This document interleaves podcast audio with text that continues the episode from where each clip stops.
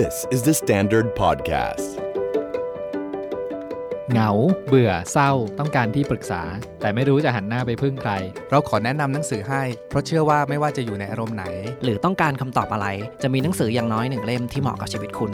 สวัสดีครับผมเอิร์ธชนินสวัสดีครับผมโจวรรณพินสวัสดีครับผมเนตณัฐกรและนี่คือ Readery Podcast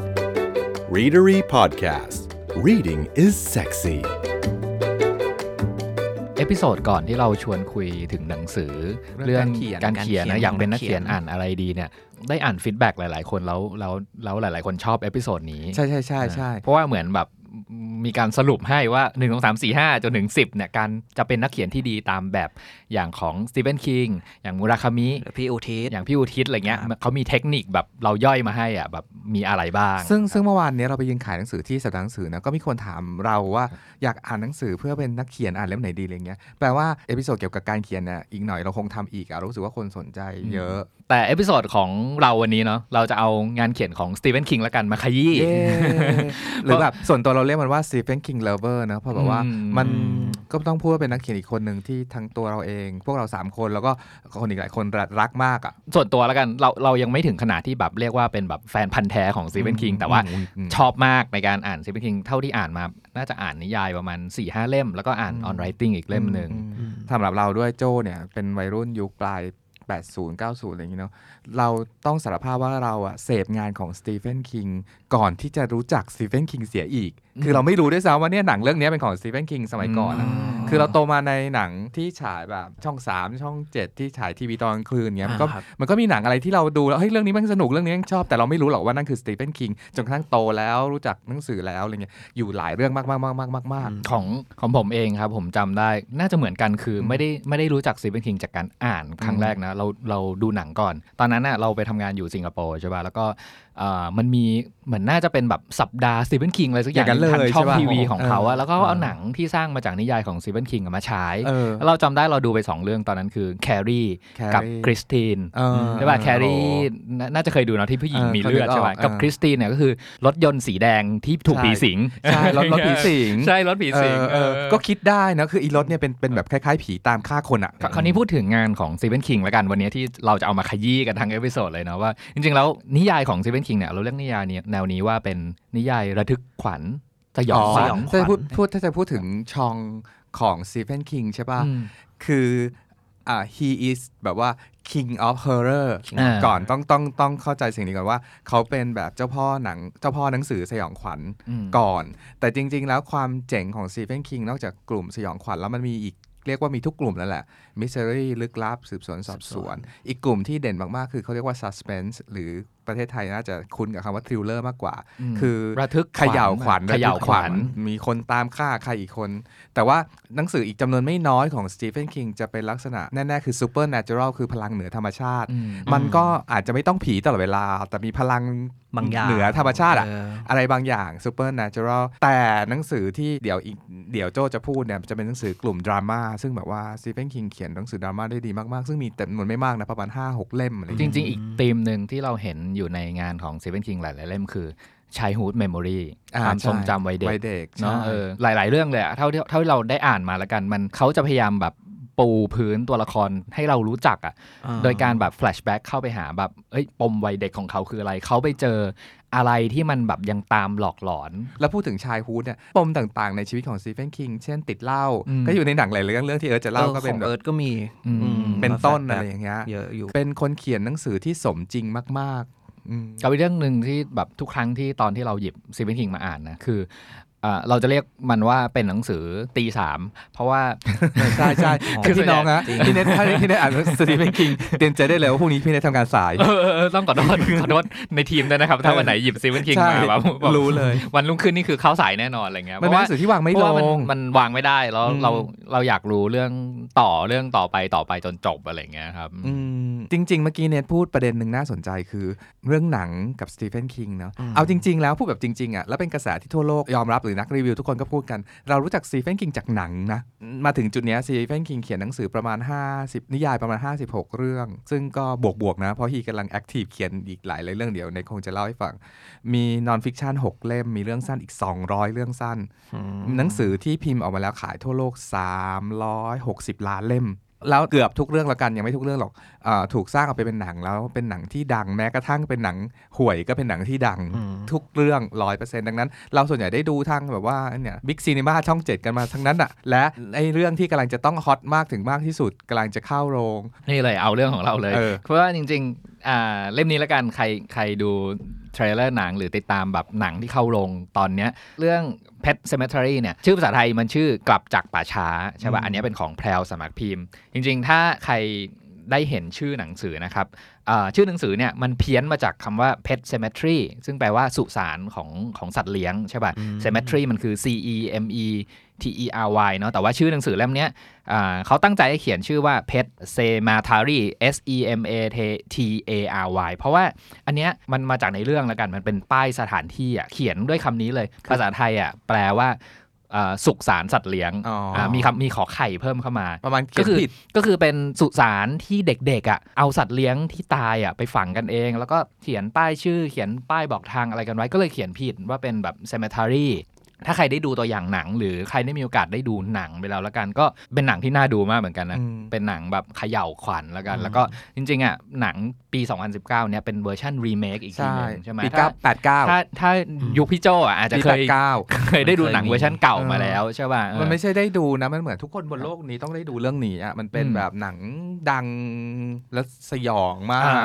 กแล้วก็อันเนี้ยแอบไปอ่านรีวิวมาจาก Rotten Tomatoes แล้วกันบอกว่าแบบเขาล้อจากตรงนี้คือมันมีมีคำโปรยอยู่บนปกครับพี่โจเขียนว่าบางครั้งตายก็ยังดีเสียกว่าซึ่งประโยคนี้มันเป็นประโยคที่สำคัญอยู่ในหนังสือนะเป็นคำพูดของคุณปู่คนหนึ่งอยู่อยู่ข้างในเล่มนี้แล้วประโยคนี้ก็เป็นสโลแกนอ่ะเป็นประโยคเดียวกันที่หนังเอามาใช้เปิดเทรลเลอร์ด้วยเหมือนกันมีคนในใน Rotten Tomatoes เนี่ยรีวิวไว้ว่าแบบบางครั้งหนังรีเมคก็ยังดีเสียกว่าแล้วก็พูดถึงแบบเวอร์ชันนี้เวอร์ชันสองพันสิบเก้าว่าเป็นเวอร์ชันที่แบบดีกว่าสนุกกว่าอ๋อเหรอกลับมาสู่เรื่องเรื่องของเราเนาะคือจริงๆนิยายเล่มนี้ก็ค่อนข้างหนาเหมือนกันสี่ร้อยแปดสิบหน้าประมาณนั้นนะครับมันเป็นเรื่องของคุณหมอคนนึงเพิ่งย้ายจากชิคาโกมาอยู่ที่เมนคราวนี้เนี่ยเซตติ้งหลายๆเรื่องของของสตีเฟนคิงเนี่ยส่วนใหญ่จะอยู่ในรัฐเมนนั่นแหละเพราะที่เกิดที่นั่นเพราะเกิดที่นั่นอ่าแล้วก็คราวนี้เวลานึกถึงเมนที่เมนเนี่ยมันจะเป็นรัฐทางตอนเหนือเนาะมันก็จะเป็นแบบรัฐที่มีป่ามีภูเขามีทะเลสาบมีอะไรเงี้ยซึ่งบรรยากาศรวมๆแล้วอ่ะมันก็จะแบบอ่ะความมิสซิรี่เริ่มมาละเริ่มความลึกลับอะไรเงี้ยคุณหมอย้ายมาจากชิคาโกเพราะว่าเพิ่งได้รับงานในมหาวิทยาลัยที่เมนก็เลยพาครอบครัวมาด้วยครอบครัวก็จะมีแบบภรรยาชื่อเรเชลแล้วก็มีลูกสาวแล้วก็ลูกชายอ่าอายุแบบขวบกว่าอีกคนนึงมันเป็นเรื่องของของการย้ายบ้านมาอยู่อ่ามาซื้อบ้านใหม่ซึ่งมาอยู่ในเขตจริงๆมันก็เป็นแบบว่าเขตรอยต่อของป่าระหว่างชานเมืองกับป่าอยู่ด้วยอะไรเงี้ยแล้วก็บ้านละแวกนั้นเนี่ยก็ไม่ได้เป็นบ้านที่แบบมีติดติดกันมากหรอกมีเพื่อนบ้านก็มีอยู่แค่บ้านหลังหนึ่งที่อยู่ฝั่งตรงข้ามแล้วถนนที่ตัดผ่านบ้านของตัวเองเนี่ยก็เป็นถนนที่แบบเป็นถนนเรียกว่าเป็นถนนทางหลวงที่มีรถบรรทุกวิ่งเยอะวันแรกที่ย้ายมาถึงบ้านเนี่ยสตีเฟนคิงก็จะเล่าเรื่องแล้วว่าแบบเออฉากบ้านเป็นยังไงบรรยากาศแถวนั้นเป็นยังไงแล้วก็เพื่อนบ้านเป็นยังไงอะไรเงี้ยแล้วก็ที่สำคัญจุดนึงก็คือเล่าเรื่องว่าถนนหน้าบ้านนะเป็นถนนที่รถบรรทุกวิ่งเยอะอ่าวันแรกที่มาถึงที่บ้านอ่าบังเอิญลูกชายคนเล็กเนี่ยถูกพึ่งต่อยแล้วก็แบบอารมณ์ของคนเพิ่งขับรถทางไกลมาแล้วก็แบบเหนื่อยอ่ะพอเหนื่อยใช่ป่ะลูกก็ร้องลูกอีกคนก็เริ่มจะร้องตา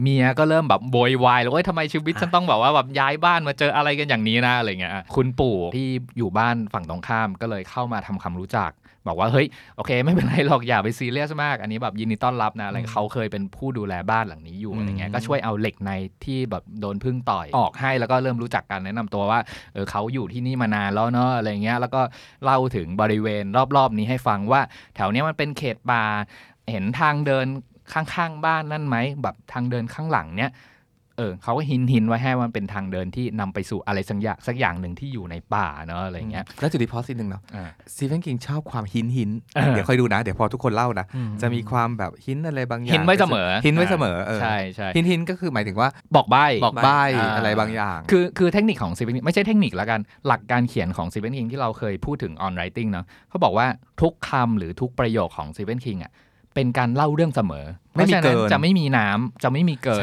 จะไม่มีอะไรที่ว่นเวอเลยอะไรเงี้ยอ่ะต่ออ่ะกลับมาสู่เรื่องของเราเนาะก็คราวนี้นอกจากแบบสี่คนที่เพิ่งย้ายบ้านมาใหม่ใช่ป่ะก็พาแมวมาด้วยแมวเนี่ยชื่อเชิร์ตนะคราวนี้อย่างที่บอกเมื่อกี้มันมีหินมาแล้วว่าเปิดเรื่องมาอันนี้อันนี้ยังไม่สปอยนะครับคือถ้ารู้สึกว่าสปอยอ่ะเราต้องขออภัยด้วยละกันแต่พยายามที่สุดที่จะไม่เล่าเรื่องให้ลึกไปกว่าจุดที่เรียกว่าสปอยแล้วโอเคอ่าโอเคก็ครอบครัวเนี้ยก็พาแมวมาด้วยชื่อเชิร์ตใช่ป่ะแล้วก็อย่างที่เซเว่นคิงหินไว้ตั้งแต่ตอนแรกแล้วว่าบ้านของเขาอ่ะข้างหน้ามันเป็นถนนที่มีรถบรรทุกพลุกพล่านใช่ป่ะแล้วก็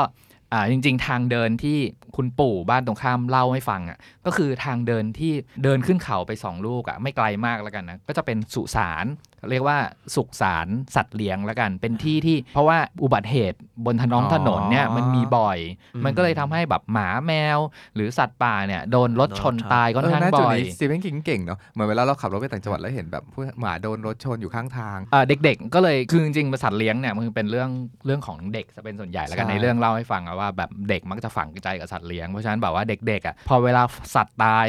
หมาแมวโดนรถชนตายหรือแม้กระทั่งปลาทองตายอะไรเงี้ยก็จะชวนเพื่อนๆแบบเฮ้ยแบบไปเป็นเพื่อนหน่อยเอาศพของสัตว์เลี้ยงต่างๆเหล่านั้นไปฝังที่ที่เนี่ยครับสุสานของสัตว์เลี้ยงแล้วก็มันก็จะมีป้ายปักป้ายอะไรที่เป็นลายมือของเด็กๆเขียนเอาไว้แล้วก็สตีเฟนคิงก็บรรยายว่าลายมือเหล่านั้นก็เขียนถูกบ้างผิดบ้างอะไรเงี้ยรวมไปถึงทางเดินที่ไปสู่สุสานของสัตว์เลี้ยงอันเนี้ยว่าเขียนว่า Pet Sematary แบบผิดๆอย่างที่เราเกริ่นไว้ตอนแรกอันนั้นคือเรื่องปูไว้อย่างนั้นอยู่มาวันนึงเราพูดอย่างนี้แล้วกันอันนี้ยังไม่ถึงจุดสปอยแล้วกันครับเมียกับลูกมีเหตุจำเป็นที่จะต้องแบบไปอยู่กับบ้านพ่อแม่ที่อีกรัฐนึงเนาะแล้วก็เหลือเขาอยู่กับแมวสองคนที่บ้านอะไรเงี้ยปรากฏว่าตื่นเช้ามาวันนึงคุณปู่บ้านตรงข้ามมาเคาะปังปังปังปัง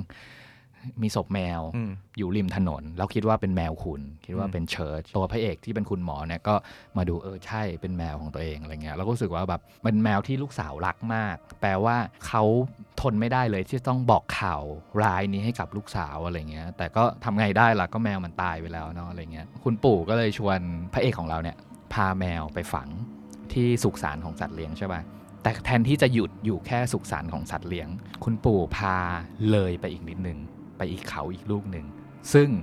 มันเป็นสถานที่ที่พิศวงกว่าสุสานของสัตว์เลี้ยงว่ากันว่าเป็นสถานที่ที่เอาอะไรไปฝังแล้วมันจะฟื้นคืนชีพกลับมาเพราะฉะนั้นเล่าแค่นี้พอเลยดีกว่าเพื่อไม่ให้สปอยมากเนาะแต่ว่าหลักๆของพล็อตเรื่องเนี้ยมันจะเริ่มปูขึ้นเรื่อยๆจากการที่เรารู้แล้วล่ะว่ามันมีสถานที่อีกที่หนึ่งที่ทำให้แบบอะไรที่มันตายไปแล้วฟื้นกลับคืนชีวิตขึ้นมาใหม่คือเรื่อง Pet Sematary เนี่ยเป็นหนึ่งในสิบหนังสือ Stephen King ห้ามพลาดเอ่อเรื่องเนี้ย Stephen King บอกว่าเมื่อไหร่ก็ตามที่เอาย้อนกลับมาอ่านน่ะมันยังให้ทำให้เขาขนลุกอยู่เสมอเพราะอะไรรู้ป่ะเพราะเรื่องนี้เขียนจากชีวิตจริงของเขาใช่คือเขียนมาจากเรื่องราวตัวเองเลยคือพระเอกเนี้ยคือเขาเมียและลูกๆที่ย้ายไปอยู่ในในที่ที่หนึ่งอ่ะแล้วก็เหตุการณ์วันนั้นในชีวิตจริงที่เกิดขึ้นนะครับก็คือเนี่ยแหละมันมีถนนที่แบบว่ามีอุบัติเหตุแบบกับสัตว์เลี้ยงเกิดขึ้นบ่อยอ่ะแล้วก็อยู่มาวันหนึ่งอ่ะแมวของที่บ้านอ่ะวิ่งข้ามถนนไปแล้วลูกของเขาวิ่งตามไปครับแล้วก็เฉียดที่จะโดนรถชนลูกใช่ป่ะเพราะฉะนั้นมันเป็นเรื่องที่แบบมันสร้างมาจากเรื่องจริงที่เกิดขึ้นกับเขาจริงๆแล้วแล้วเขาดันเอาเรื่องนี้มาเขียนต่อเป็นนิยายแล้วตอนแรกนะครับเรื่องเนี้ยเขาไม่อยากพิมพ์เลยเพราะอย่างที่บอกแล้วพอมันมันมันมาจากแบบบุคคลในชีวิตที่เขารู้จักลูกเขาอะไรเงี้ยครับมันก็เลยทำให้รู้สึกว่าแบบเรื่องที่เขาจะเขียนต่อไปจากเนี้ยที่เป็นนิยายอ่ะตัวละครเหล่านั้นมันนึกถึงแบบเมียและลูกเขาเสมออะไรเงี้ยครับ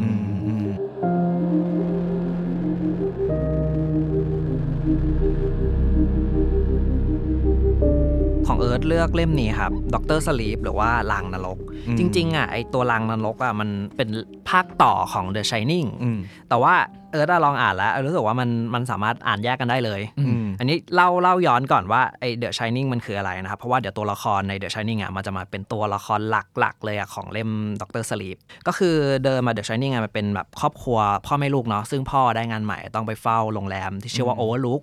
ซึ่งอ่ามันเป็นช่วงฤดูที่แบบหิมะตกหน้าหนาวเราต้องไปเฝ้านั่นแหละมันไม่มีลูกค้าอะไรเงี้ยครับแล้วมันก็เกิดเหตุการณ์บางอย่างขึ้นละกันทำให้ครอบครัวนี้ต้องไปเจอกับความสยองขวัญก็คือพวกผีอะไรอย่างเงี้ยคิดว่าหลายๆคนน่าจะได้ดูหนังเรื่อง นี้เหมือนกันเพราะเป็นหนังของ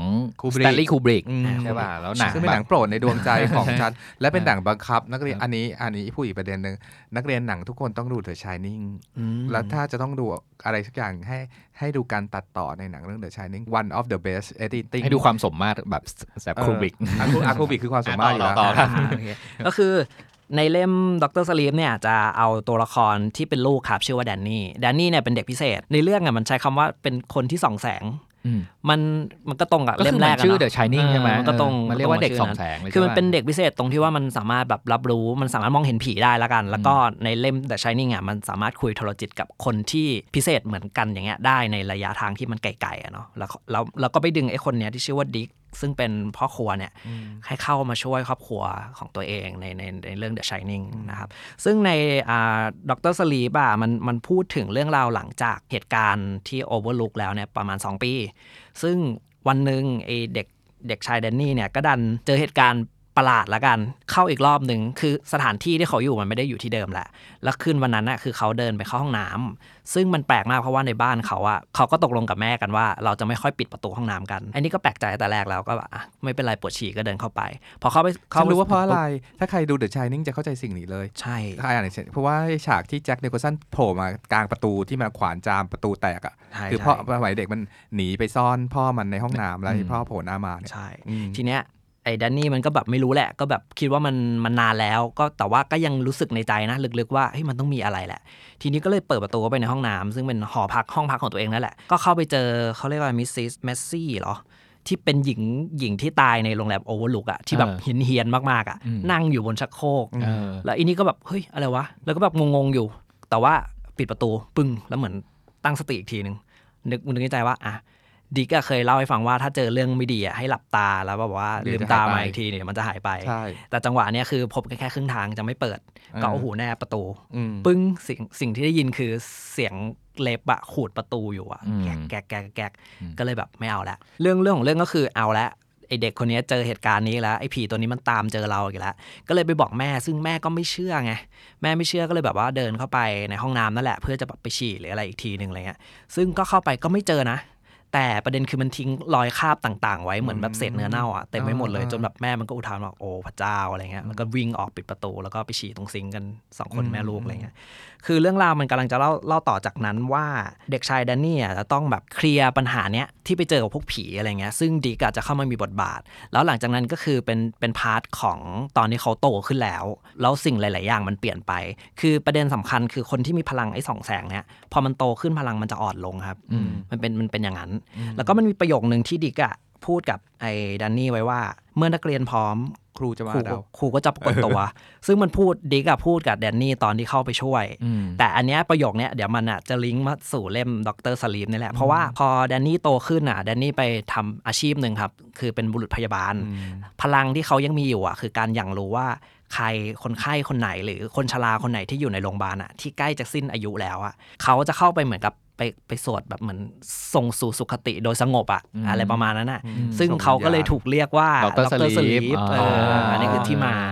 ล้วมันมีอยู่วันนึงอยู่ดีเขาก็เหมือนแบบโทรจิตและรับรู้ได้ถึงกระแสความแสงส่องแสงที่แบบเจิดจ้ามากอะซึ่งมันเป็นเด็กคนนึงเพิ่งเกิดเป็นเด็กทารกเลยแล้วเขาสื่อสารกันตั้งแต่เด็กคนนี้เกิดเลยอะไรเงี้ยแล้วแบบก็คุยกันโดยไม่เคยเห็นหน้าค่าตากันจริงๆสักทีอะไรเงี้ยประเด็นคือไอ้เด็กคนนี้ชื่อแอตลานะครับแอตลาเป็นเด็กที่ส่องแสงสว่างที่สุดเท่าที่เคยเคยมีมาอะไรเงี้ยแล้วในเรื่องเนี้ยมันจะมีเออเรียกว่าเป็นแก๊งแล้วกันเป็นแก๊งแบบผู้หญิงใจร้ายอ่ะนำนำทีมโดยโรสพวกเนี้ยเขาจะเขาจะมีเป็นรถบ้านอ่ะเดินทางไปที่ต่างๆแล้วเขาอ่ะจะไปจับอีเด็กที่สามารถส่องแสงพวกเนี้ยได้เพื่อที่จะเอามาบูชายันอ่ะแล้วแบบเหมือนต่อช่วงอายุชีวิตตัวเองต่อไปอะไรเงี้ยและวันหนึ่งอ่ะที่โรสอ่ะมันกำลังจะฆ่าเด็กผู้ชายคนหนึ่งซึ่งมีความสามารถเนี้ยแอปล่าเนี่ยดันไปเห็นไงคือพลังมันแกร่งมากอ่ะมันอยู่รัฐนึงแต่มันสามารถมองข้ามมาอีกรัฐนึงได้เงี้ยแต่อีโรสอ่ะมันก็ดันจับได้ว่ามีคนกำลังมองมันอยู่แล้วเป็นคนที่มีพลังแบบเยอะมากอะไรเงี้ยถามสองคำถามเอ่อคำถามแรกตอนที่เอิร์ธอ่านอ่ะรู้สึกยังไงเช่นแบบรู้สึกน่ากลัวไหมรู้สึกโหมันเอาง่ายว่าเหมือนเหมือนพี่เนทอารมณ์แบบรู้รู้เลยว่าทำไมพี่เนทแบบวางไม่ลงอ่ะคือมัน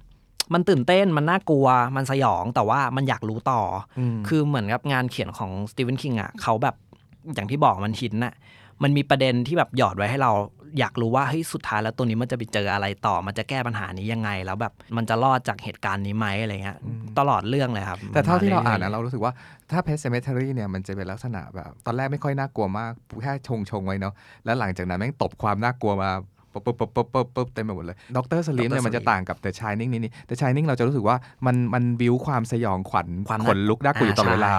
เอ่อพล็อตไปทวิสต์ตอนจบอะไรหน่อยๆอะไรเงี้ยแต่ว่า Doctor Sleep เนี่ยจะมีความแฟนตาซีหรือมีความพล็อตทวิสต์อยู่ตลอดมีสตอรี่นำไปอยู่ตลอดเวลาแต่ถ้าหาว่าสยองขวัญก็สู้ Shining ไม่ได้เป็นคนละแบบต้องพูดว่าคนละแบบ Shining มันมันพูดถึงแบบสู้กับสิ่งที่มันแบบไม่ไม่มีอยู่จริงเหมือนแบบคนละมิติอ่ะเหมือนผีอะไรเงี้ยแต่อันนี้คือกำลังสู้กับคนที่มีพลังคล้ายกันคล้ายกันแล้วอย่างที่บอกก็คือเมื่อนักเรียนพร้อมครูจะกดตัวก็คืออันนี้เหมือนกับสลับบทบาทกันอ่ะแดนนี่ที่เคยโดนช่วยเหลือกลายเป็นครูที่ต้องช่วยเหลือแอสลาต่ออะไรเงี้ยมันแบบมันคือการตั้งคำถามย้อนกลับอีกทีว่าสรุปแล้วแดนนี่มึงจะทำยังไงต่อคำถามที่สองที่เมื่อกี้ค้างไว้ก็คือถ้ายังไม่อ่าน The Shining อ่าน The Doctor Sleep ได้มั้ยจริงเอิร์ธอ่ะไม่ติดเลยเพราะว่ามันสนุกเลยมันสนุกเลยอ่ะมันมันไม่ต้องไอ้นั่นก็ได้อะไรเงี้ยแต่แอบแอบจะบอกไว้อย่างหนึ่งเพราะว่าจริงๆอ่ะถ้าอย่างเอิร์ธอ่ะก็อยากกลับไปอ่าน The Shining นะเพราะว่ามันมีแอบมีแบบเฉลยปมบางอย่างอยู่ในเล่มในท้ายๆเล่มเล่ม Shining อะไรมันจะทำให้สมบูรณ์ขึ้นอ่ะมันจะสมบูรณ์เพราะว่าจะรู้รู้ที่มาที่ไปรู้ปมวัยเด็กรู้ปมอะไรที่เขาผูกขมวดเอาไว้แล้วก็มาแบบเอ้ย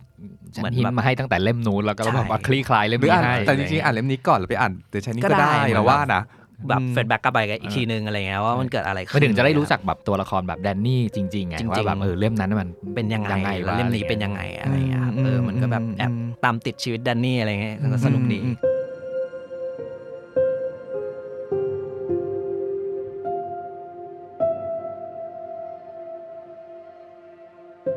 เนี่ยเรารู้สึกว่าที่พูดกันมาสองเล่มสองรสละ Pet Sematary จะเป็นเอียงไปทางสยองขวัญของ Doctor Sleep จะเอียงไปทางแบบว่าลุ้นความสนุกสนานลุ้นลุ้นระทึกเนาะใช่ครับแต่หนังสือที่ Stephen King ที่เราตั้งใจมากๆเลยที่เลือกหยิบมาอ่านรอบเนี้ยมันชื่อหนังสือว่า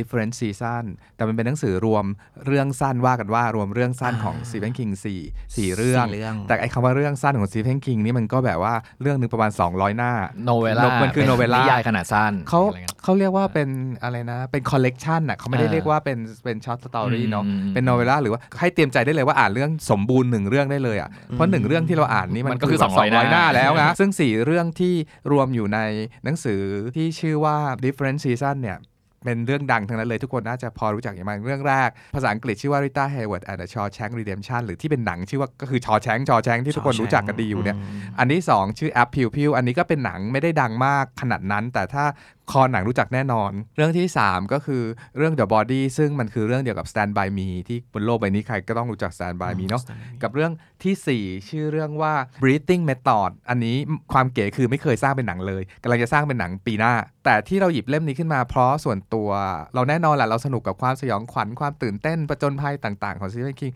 แต่สิ่งที่โจ้ส่วนตัวชอบมากๆคือความดราม่าของหนังสือ Stephen King ซึ่งมีอยู่ไม่กี่เล่มน่าจะประมาณ หกเจ็ด เล่มเท่านั้นน่ะที่มีอารมณ์นี้ที่เป็นเป็นพูดง่ายๆว่าเป็นหนังดราม่าเป็นหนังสือดราม่าซึ่งแบบว่าแต่ละเรื่องมันมันพูดถึงดราม่าต่างๆกันไปอย่างเช่นอ่ะเรื่องแรกชอแชงเนี่ยเล่าเรื่องสั้นๆเผื่อใครไม่รู้จักเรื่องชอแชงนะมันก็คือมีชายหนุ่มคนหนึ่งถูกจับติดคุกเพราะว่าแบบคดีฆาตกรรมเมียแต่ว่าตัวเขาก็บอกว่าเขาบริสุทธิ์เขาไม่ได้ฆ่าเมียนะอะไรเงี้ยแล้วก็ใช้เวลาแบบติดอยู่ในคุกจนกระทั่งสุดท้ายหนีออกมาจากคุกได้แล้วก็แบบฉากจบที่ทีมโรบินยืนถอดเสื้ออยู่กลางสายฝนแล้วก็แบบว่าชูมือแบบว่าอิสรภาพซึ่งเป็น the best shot จริงๆทั้ง The Shining ที่เอิร์ธเล่ากับ Pet Sematary ของเนี่ยนะมี the best scene ที่ทุกคนประทับใจทั้งนั้นเลยเรื่องฉากแบบว่าฝังแมวฉาก The Shining ก็ฉากแจ็คนิโคลสันโผล่หน้าประตูอะไรเงี้ยชอแชงก็มีฉากไอ้กลางสายฝนที่ทุกคนจำได้เรื่องที่สองในหนังสือ Different Seasons คือ Apt Pupil เนี่ยเป็นเรื่องของเด็กที่คิดว่าตัวเองเจ๋งคนนึงเด็กวัยรุ่นคนนึงอ่ะฉันรู้นะว่าแกเคยเป็นนาซีมาก่อนแล้วฉันก็จะแบบไปแบล็กเมลให้แบบพยายามเล่าเรื่องนาซีเป็นเด็กประมาณเด็กม.ต้นอ่ะสิบสาม สิบสี่อะไรอย่างเงี้ยเด็กอวดเออคิดว่าตัวเองเจ๋งอะไรอย่างเงี้ยแม่งแบล็กเมลไปแบล็กเมลมาอีเด็กคนนี้แม่งกลายเป็นคนเลวขึ้นมาคนหนึ่งแล้วพูดอย่างงี้ก็ได้เพราะว่าแบบถูกแบบพลังของอีคนร้ายไม่ใช่พลังแบบเชิงเหนือธรรมชาตินะแต่หมายว่าการเข้าไปสนิทสนมกับคน ไม่ดีเนี่ยสุดท้ายเด็กมันก็แบบว่าได้ซึมซับความไม่ดีอะไรบางอย่างมาอะไรเงี้ยซึ่งหนังอ่ะไม่ค่อยสนุกเท่าหนังสือบอกเลยอ่ะพิวๆเนาะเพราะว่ามันเป็นเรื่องที่เต็มไปด้วยไดอะล็อกคุยกันพูดถึงนาซีการฆ่าคนสมัยแบบอัลชวิทซ์พูดถึงแบบประวัติศาสตร์ชาวยิวที่โดนฆ่าสองล้านหกล้านคนอะไรเงี้ยแต่อยากให้อ่านหนังสือเพราะหนังสือสนุกกว่ามากๆๆๆเอ่อเรื่องที่สามคือ Stand by Me หรือ The Body เนี่ยทุกคนก็นึกภาพออกอยู่แล้วเนาะผมชอบเรื่องนี้มากจำจำฉากแบบเด็กสี่คนที่ริมทางรถไฟอ่ะใน memorable scene อีกแล้วหนึ่งในฉากคือในในสิบฉากในหนังที่ของ Stephen King ที่คนจำได้แน่นอนต้องมีในฉาก The Train The Train ก็คือฉากที่อีเด็กสี่คนเนี้ยเป็นเด็กสักประมาณสิบสอง สิบสามกลุ่มเพื่อนผู้ชายสี่คนกำลังจะข้ามเรื่องมันคือมันได้ข่าวว่ามีศพเด็กรุ่นเดียวกันเนี่ยอยู่ในป่ามันก็เลยหลอกพ่อแม่ว่าจะไปตั้งแคมป์แล้วก็ออกไปตามหาศพเด็กคนนี้กันอะไรอย่างเงี้ยแล้วระหว่างเดินทางมันก็มีเรื่องราวต่างๆมากมายเนาะก่อนจะมีฉากเด็ด The Train มันก็จะมีฉากปืนลั่นอันโด่งดังที่ผู้กำกับร็อบไรเนอร์เนี่ยแบบว่าแอบใส่ประทัดไปในปืนจริงตอนซ้อมไม่มีไม่มีไม่มีเสียงแต่ตอนถ่ายจริงอ่ะแอบใส่ประทัดลงไปแล้วปืนแม่งลั่นแล้วอีเด็กอีเด็กดารามันเล่นวิววิต้ามันเล่นแล้วหน้ามันเหวอสุดฤทธิ์เลยอ่ะซึ่งแบบคือเอาหน้านั้นเลยเอาหน้านั้นเลยได้ช็อตเดียวเป็นเดอะเบสก็มีฉากจำก็คือฉากปืนลั่นฉากจำอีกอย่างก็อาจจะเป็น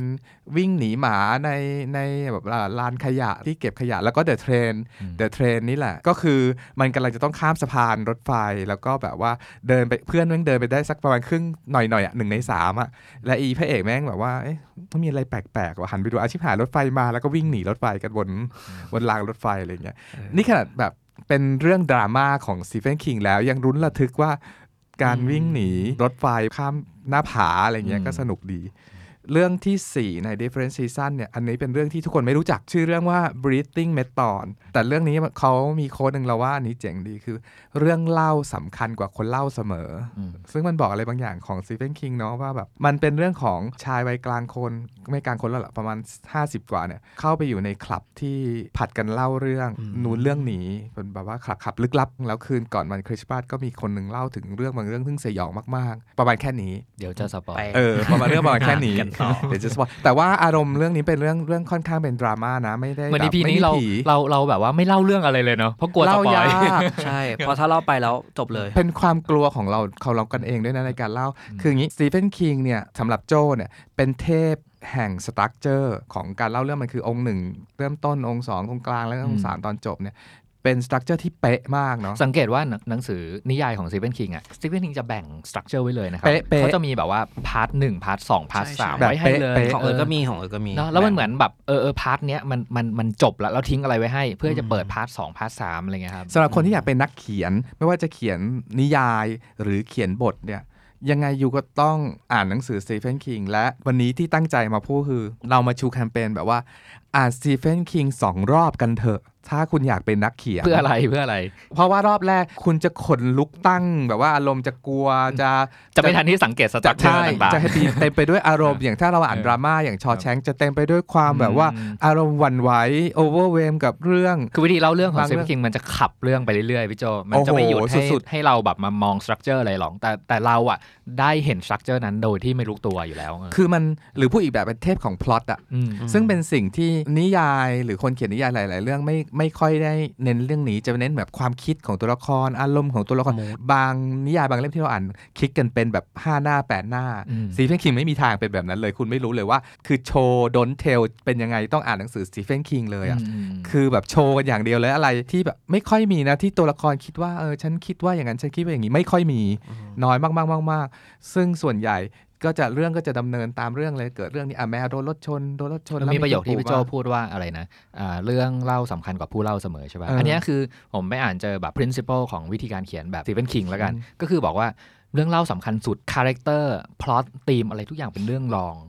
คือถ้าเรื่องเล่าของคุณไม่แข็งแรงอ่ะคุณไม่มีทางที่จะสร้างคาแรคเตอร์ที่แข็งแรงมาได้แต่จริงเอาจริงๆแล้วอ่ะเออเมื่อวานนี้นั่งคิดเรื่องนี้เราว่าคาแรคเตอร์ของ Stephen Kingแข็งแรงมากๆหมายถึงว่าเขาคิดคาแรคเตอร์ได้ memorable หรือเราไม่มีทางลืมคาแรคเตอร์ถ้าเราอ่านหนังสือของ Stephen King นะเราจะไม่มีวันลืมตัวละครของ Stephen King เลยเราเล่าวิธีเปิด เล่มนี้ให้ฟังละกันกลับมาจากป่าช้า Pet Sematary เนี่ยคือเรื่องเล่าตอนแรกอ่ะคือเขาก็เล่าเรื่องคุณหมอนะที่ที่ขับรถเหนื่อยๆมาพาครอบครัวย้ายมาอะไรเงี้ยแต่ว่าวิธีการของ Stephen King อ่ะคือเขาจะต้องพยายามทำให้เรารู้จักตัวละครนั้นให้ดีที่สุดภายในแบบสองถึงสาม chapter แรกให้ได้อะไรเงี้ยเพราะฉะนั้นสิ่งที่เราจะได้อ่านในช่วงแรกๆอ่ะคือการปูพื้นตัวละครนั่นเลยว่าเขาคิดอะไรอยู่คือคือผมชอบตอนนึงในเริ่มต้นเนี่ยเขาบอกว่าแบบตอนกำลังขับรถพาครอบครัวมาอยู่ดีเนี่ยจริงๆอ่ะเขาอยากแบบเป็นไปได้ไหมที่เขาจะแบบหักพวงมาลัยเลี้ยวแล้วก็ให้ทุกคนลงแล้วก็ขับรถหนีไปเลยเพราะว่าอันนี้มันเหมือนแบบกำลังเปิดปมอะไรสักอย่างนึงให้รู้ว่าอ้าวทำไมคิดอย่างนั้นล่ะในขณะที่คุณกำลังพาครอบครัวแบบย้ายจากเมืองเพื่อไปอยู่แบบที่ใหม่อะไรเงี้ยคุณมีปมอะไรเหรอถึงรู้สึกว่าแบบไอ้นี่ไม่ใช่นี่ไม่ใช่สิ่งที่ตัวเองต้องการแต่เขาจะไม่บอกว่าชายหนุ่มคนนี้มีปมวัยเด็กอย่างนั้นอย่างนี้นะเขาก็เอาคิดซิตูเอชั่นขึ้นมาเขาจะคิดซิตูขึ้นมาเลยว่าแบบเออถ้าเป็นเขาตอนนั้นถ้าเขาตัดสินใจอีกแบบนึงเขาจะหักพวงมาลัยแล้วขับหนีไปอีกรัฐหนึ่งไปอยู่คนเดียวไปสมัครงานเป็นพนักงานในซูเปอร์มาร์เก็ตแล้วก็เริ่มต้นชีวิตใหม่อะไรเงี้ยมันทำให้เราตั้งคำถามแบบเฮ้ยผู้ชายคนนี้มีปมอะไรบางอย่างที่จะต้องต้องทำให้เราอยากรู้ต่อไปเรื่อยๆละว่าแบบเกิดอะไรขึ้นกับเขาหรือจริงๆของเอิร์ธเองอะที่มาที่ไปของด็อกเตอร์สลีปอะมันเกิดจากคนที่คนอ่านครับมาถามคิงว่าแดนนี่อะเป็นยังไงบ้างถูกหมายถึงว่าเหมือนเขาเขาจำแดนนี่ได้แล้วเขาอยากรู้ว่าสองเรื่องนี้มันห่างกันหลายปีมากเลยเนาะใช่ป่ะเดอะชายนิ่งนี่คือแบบว่าแบบคลาสสิกอะหนึ่งเก้าเจ็ดเจ็ดเนี่ยเดอะชายนิ่งแต่ไอ้ด็อกเตอร์สลีปนี่คือสองพันสิบสามโอ้ห่างกันเยอะนะสามสิบปีใช่เขาถึงจะปั้นออกมาอะไรเงี้ยเพราะว่าพอพอมีคนถามก็ตรงกับซิวินคิงด้วยซิวินคิงเขาก็คิดว่าเขาอะมีความคิดอยู่ตลอดเวลาว่าเอออีเด็กคนนี้มันมันจะเป็นยังไงต่อไปวะอะไรเงี้ยเออเขาก็แบบคาแรคเตอร์ยังอยู่อะแบบว่าอยากรู้ว่ามันเป็นยังไงต่อเขาก็เลยแบบถ้าเราเป็นแฟน Stephen King ตั้งแต่แบบโอ้ได้อ่าน The Shining อะไรเงี้ยแล้วมันมันคงฟินมากเลยนะที่แบบว่าเฮ้ย Stephen King แบบเขียนนิยายอีกเล่มนึงต่อให้เราสงสัยแบบว่าเราแบบเฮ้ยเราเรายังอยากรู้ว่าชีวิตของดันนี่จะเป็นยังไงต่ออะไรเงี้ยใช่พี่เหมือนกันเลยครับเรื่องนี้อ่าอย่างที่บอกแล้วเขามีลูกสองคนใช่ป่ะเออเรื่องเนี้ยมันก็ทิ้งปมเอาไว้บางอย่างนะว่าว่าลูกสองคนเนี่ยถ้าเป็นนิยายภาคต่อมันจะเป็นยังไงต่อนะเออซึ่งอย่างเนี้ยมันเขาจะหยอดหยอดเรื่องไว้ให้ว่าแบบเออพร้อมที่จะมีแบบซีเควลตลอดเวลาเออเป็นลูกอีกชั้นหยอดอีหยอดจริงๆหยอดแบบเนี่ยอย่างตัวละครชอแชงของเราที่แบบว่ามีนิสัยชอบแบบว่าสลักหินอะไรเงี้ยมันไม่ได้เป็นงานอดิเรกที่แบบบังเอิญเลยมันคิดไว้หมดแล้วว่าตอนจบมันต้องเอาสิ่งนี้มาใช้ทำอะไรบางอย่างอะไรเงี้ยมันมันคือสตีเฟนคิงไงแล้วเมื่อกี้พูดถึง The Shining, Pet Sematary เออกับ Different Seasons ที่เราหยิบมาเนี่ยอีกมันเป็นช่วงเวลาท็อปฟอร์มของ Stephen King พูดเลยประมาณปีแปดสิบแถวๆนั้นน่ะเรื่องแรกของเขาคือ Carrie เนาะที่หลายคนรู้จักเนาะ The Stand ที่แบบพลาดไม่ได้ Stephen King อ่ะพูดเอาพูดเลยดีกว่ามี The Stand มี Carrie มี Dark Tower Dark Tower เออที่ที่จะต้องอ่านอ่ะใช่อืม Itไม่พูดถึงอีกไม่ได้เลยไม่พูดถึงไม่ได้เลยอีกอ่ะเพราะว่าแบบอันเนี้ยเรื่องเนี้ยเรารู้สึกว่าเพื่อนๆเรายุคปีสองปีเนี้ยรู้จักสตีเฟนคิงอยากอ่านสตีเฟนคิงเพราะดูหนังเรื่องอิทเหมือนกันถ้าใครจำได้คือตัวตลกตัวตลกอ่าใช่ป่ะมันหลอนนะเสื้อกันฝนเสื้อกันฝนเสื้อกันฝนสีเหลืองด้วยครับแต่เรื่องอิทเนี่ยขอเมานิดนึงคือแบบว่าตอนดูอิทรอบหลังไอ้รีเมคอันใหม่เนี่ยมันก็สนุกตามคันลองของมันเนาะแต่ส่วนตัวเราอ่ะถูกประทับหรือฟังอิทรอบที่แล้วไปแล้วอย่างแข็งแรงแล้วเราดูว่ามึงจะทำอีกทำไมเนี่ยคือก๊อปฉากต่อฉากเลยฉากเป๊ะเลยเด็กวิ่งมาฉากถ่ายมีเดียมแบบนี้แพนมาอย่างนี้อีเด็ก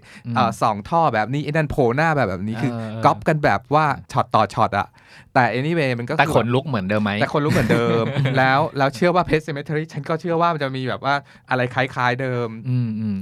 โดยเทคนิคที่ดีขึ้นหรืออะไรก็แล้วแต่คือคือเรารู้สึกว่าถ้าเราเป็นคนทำหนังนะเราเอานิยายของ Stephen King มาทำอะเราเราจะบอกว่าแบบโอ้ยง่ายง่ายหมายถึงว่า Stephen King แบบบรรยายทุกอย่างออกมาเป็นภาพไว้ให้ค่อนข้างชัดเจนนะนี่คือประเด็นที่เราจะหลีดไปก็คือแบบว่าที่เราพูดว่ามันเหมือนเดิมอ่ะเพราะว่าถ้าเราเป็นผู้กำกับเราถ่ายหนังจากหนังสือ Stephen King อ่ะเราถ่ายช็อตไซส์อื่นไม่ได้นะเน็ตคือสมมุติว่าช็อตไอ้อิดก็ได้ที่ไอ้ตัว The Cloud มันโผล่มาจากท่ออย่างเงี้ยมันเหมือน Stephen King เขาเขียนไว้ให้เราแล้วว่าต้องถ่ายแบบว่า close up อ่ะมึงจะถ่ายวายไม่ได้ไง คือมันเพราะว่าก่อนหน้าจะอัดเนี่ยได้พูดว่า Stephen King เขาเขียนหนังสือเหมือนมีโปรเจคเตอร์ฉากนั้นอยู่ในหัว